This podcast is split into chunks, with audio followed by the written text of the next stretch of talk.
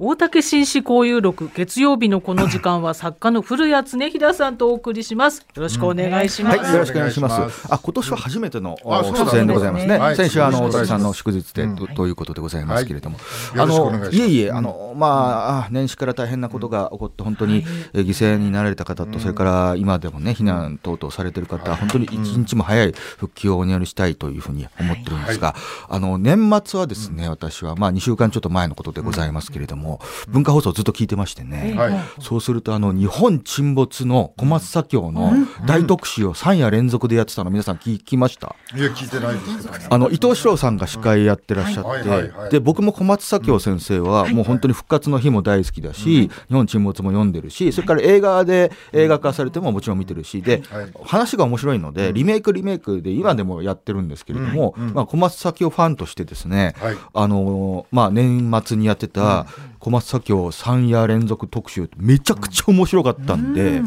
あでももう本当再放送してほしいんですけどちょっとラジコ的にはちょっとね多分もう切れちゃってるんですけれどもあの本当面白かったですね。だから、えーと、日本沈没が70年代の前半に、えー、本になってベストセラーになるんですけれども、小松先生が書いてらっしゃった時は60年代なんですよね、はい、だから60年代の時ってあの関東大震災を経験された方がまだすごいご存命なんで、うん、そういった記憶とかが、まあ、取材できたということと、あのそれを聞いてて、まあ、本当に1月1日の能登地震っていうのはねちょっと本当に心が苦しいなと思ったんですけれども、まあ、僕はあの本当に SF が大好きなので、うん、えー、日本三大 SF 御三家と言われるあのもう一人筒井康隆先生があの、うん、えー、日本沈没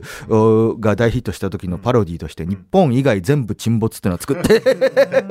それはあの川崎実監督っていうのはね最近映画化したんですけれども、うん、本当に素晴らしい音源だなと、再現ドラマとかも僕聞いたことなくて、あんな音源あまだやっぱり持ってらっしゃるんだなって思って、SF ファンとしてというかやっぱり防災災害の意識っていうのも、日本沈没一言じゃないぞっていうね、まあ、沈没はしませんけれども、ということを思いましたですね。はい。はい、えー、さて今日はですね、うん、えっ、ー、と山本太郎氏の被災地し、しえ被災地視察批判を切るとい。う、はい、テーマでございます。まああの能登半島地震から2週間以上経ちまして、まあようやく総理も現地入りしたというふうに聞いておりまして、まあその是非というのはね、えー、いろいろございますけれども、まあやっぱり地震が元日に起こりまして、そのすぐですね、えー、令和新選組の代表の山本太郎氏、まあ山本議員が、えー、まあ NPO 現地のね NPO からの誘いでこう、まあ、被災地にいち早く行ったと、まあ、その後もう一回ね、行かれたということを言ってるということなんですけれども、まあ、そのやっぱり初動の時に、えー、その要するに国会議員であっても被災地に行くべきではないんじゃないかなぜなら渋滞とか、あるいはそのなんかカレー食べたとかね、えー、そういうのであのただでさえ貴重なこの非常食っていうんですか、そういうのも山本さんのために一食減るってことはこれとんでもないことだっていうふうな批判もありつついやいやこれはあの国会議員なんですからね当然その行くべきだというような賛否が、両論がございまして、多分この議論ってまだ今でも続いてるんじゃないかしらっていうふうにね、まだ震災終わってませんから、地震はね、とい。うことを思います。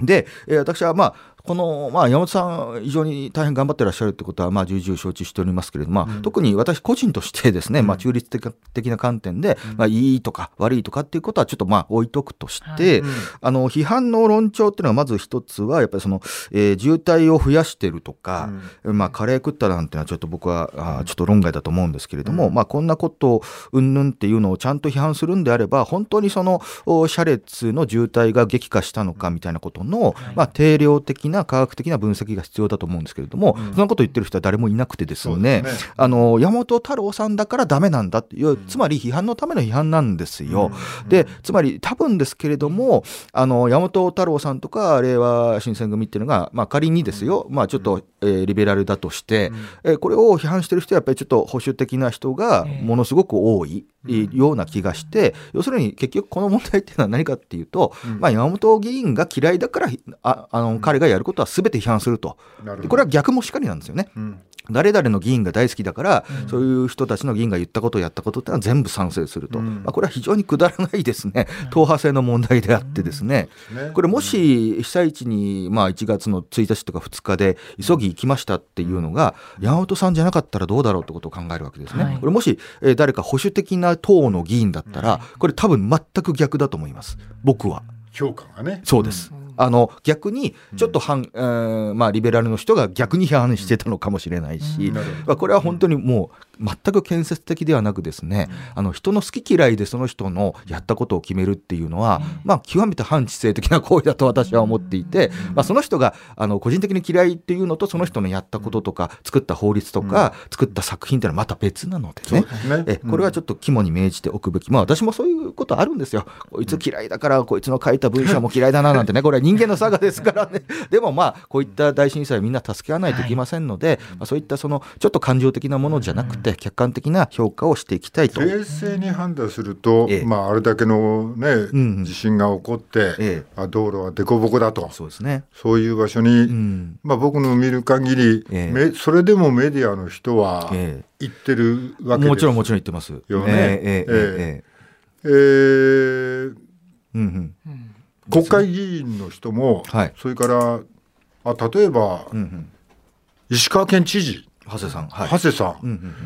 いや、言ってんのかなと思ってたら。ちょっと、まあ、遅れたらしいですけれども、はい、まあその是非というのはね、うん、まあいろんなその定量的なデータが必要なので、うん、まあそのいわゆる意図が何か良かれと思ってというのもあるんで、ちょっと時間経ってみないとわからないというのは本当のところなんです。で僕はその山本議員の行動についてはさっきも言ったように、まあ中立的な立場で、まあいいとも悪いともちょっとここは置いときますけれども、はい、あの批判の論拠にですねこういうことを言った人がいるんですね。これは1月の8日にですね、日本維新の会の音喜多俊議員がですね、はい、えー、自分の X にこういうふうに投稿いたしました。そのまま引用いたします。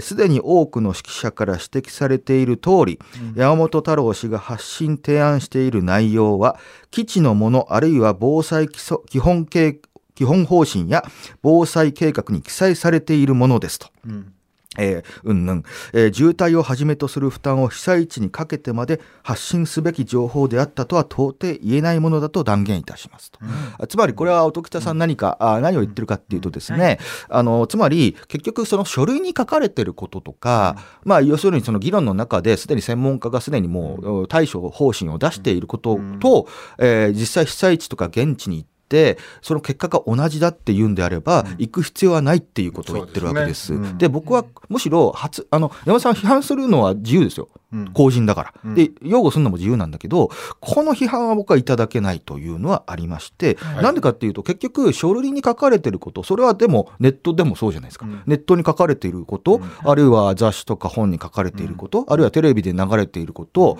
そこで提案されている問題点と実際行ってみて同じなんだったら行く必要はないっていうんだったら、ジャーナリストとか報道とか、まあ私みたいな物書きとか作家っていうのはいらないってことになりますから。そうですよね。そうですね。で、これは、まあ、さっきも言いましたように、うん、あの、結局は、あの、どういうことかっていうと、極めてこの身体性を否定しているわけです。身体性っていうのは何かっていうと、そこで感じた空気感、それからそこには匂いとか、うん、あともうもちろんね、肌の暑い寒いもあるでしょうし、うん、で、まあ、匂いなんてのはやっぱり伝わりませんから、文章ではね。はい、えー、そういうことも含めて、その機微っていうのを見て、結局それが、まあ、あの、すでに専門家が提示している問題点とと同じであっても、うん、それは全く違うんですよ。うん、そうですよね、うん、何のためにジャーナリストっていうのは現地に行くんですかと、はい、ね、何のために作家っていうのは現地に行くんですかと、こういう話になってくるわけですよね。で、私もまあ物書きやってるんで、まあ私もちょっと否定されたような気がするんで、例えば私の卑近な例をね、寄せると、私は例えば、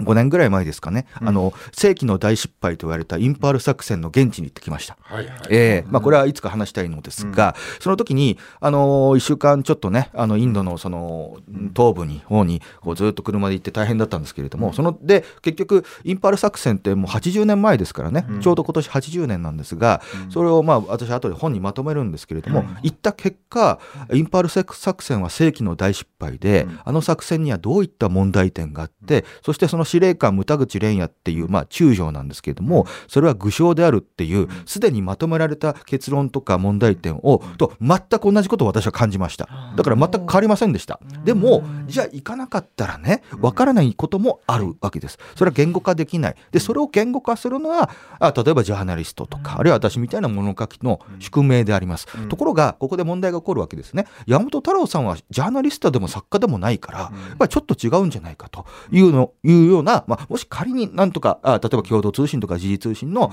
うん、方記者の方が現地入りするのと、えー、それはジャーナリストだからっていうのがあるんだけれども山本さん議員だから、うん、そう言ってもそれはジャーナリストとか作家と同じにしちゃいけないよっていうふうに言う人がいるんですけれども僕は逆全然違うと思いますね。国会議員の資質、国会議員に求められる、まあ、感性というものの中には、ジャーナリスト的な感性や作家的な感性が含まれるんですよ。つまり国会議員っていうのはジャーナリストや作家と別の存在ではないんですよね。えなぜかっていうとそのジャーナリストから国会議員になってる人いっぱいいるわけで。作家から国会議員になってる人ね石原慎太郎さんだっていっぱいいるわけであって。で音喜多さんの所属する日本維新の会だって猪瀬さんがねもともと作家兼ジャーナリストで。で猪瀬さんなんて僕大好きなんですけれども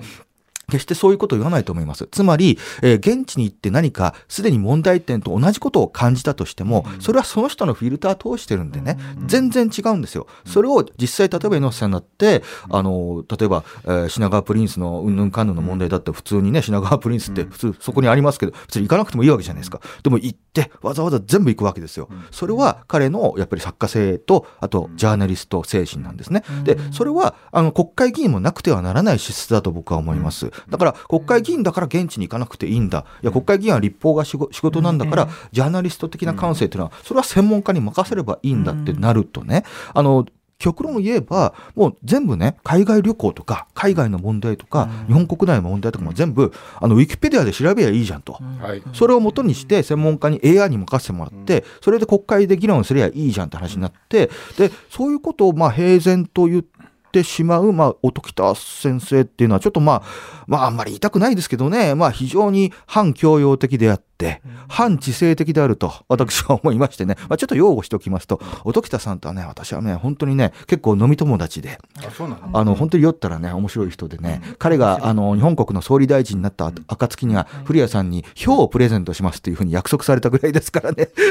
票って動物の票？動物の、僕、猫科が大好きなんで、まあ、だから本当にね、ざっくばらんに今度飲んだ時にね、こういったものを、彼と議論したいんですけれども、まあ、仮にも、えー、野党の政調会長をやってる方ですけれども、こういったなんていうかな、その身体性とか、教養であるとか、知性、あジャーナリスト的な知性っていうのは、あの、それをないがしろにするっていう感じの批判は、今回の山本さんの被災地批判の中では、すごくよく、あの、悪い批判だなと思った次第ですが、大竹さんはいかがでしょう？現地に行って、えー、国会議員の人が誰も来てないと、えー、その中で、えー、令和の山本太郎さんが来てくれたと。あ来てくれたよと、話できるんだと、こんなことを言いたいよっていう人は、あのメディア以外に誰に言えばいいのかなと俺思うんですよ。うん、おっしゃる通りです。それがやっぱしこっちで行くなって言ってる人がいるんだけど、それはなんか渋滞が原因だとか、上がってるのがカレー現地の人のカレーライス1杯をなんか一食分食べていいのかみたいな、うん、いや。抹消的な話になってるけど。そうですしあの、まあ、仮にまあそうであったとしても、それを上回る彼の国会議員の責務があるわけであってね、多分それで渋滞はしないと僕は思いますけどね、だからその人が嫌いだからその人のやってることを全部を否定するっていうのは、本当にこの政治とか社会とかを評論するときにはやってはいけないことなので、はい。えー、音喜さんも含めてねちょっとまあ行き過ぎなところがあるんじゃなかろうかと思った次第でございます。はい、もう一つ、やっぱしあれだよね国会議員の人、与党野党かかわらず、やっぱし庶民の側にいてほしいよね。当然ですよ、それは。だってそこにいるのがね、ねその代表なんだからさ。山本さん、参議院ですからね、うん、かけがえのない能登の同胞を救って、これは本当に愛国的な行為だと私は思いますけどね。ありがとうございます。はい、以上、大竹紳士交友録、古谷恒平さんでした。明日火曜日は深澤真紀さんがいらっしゃいます。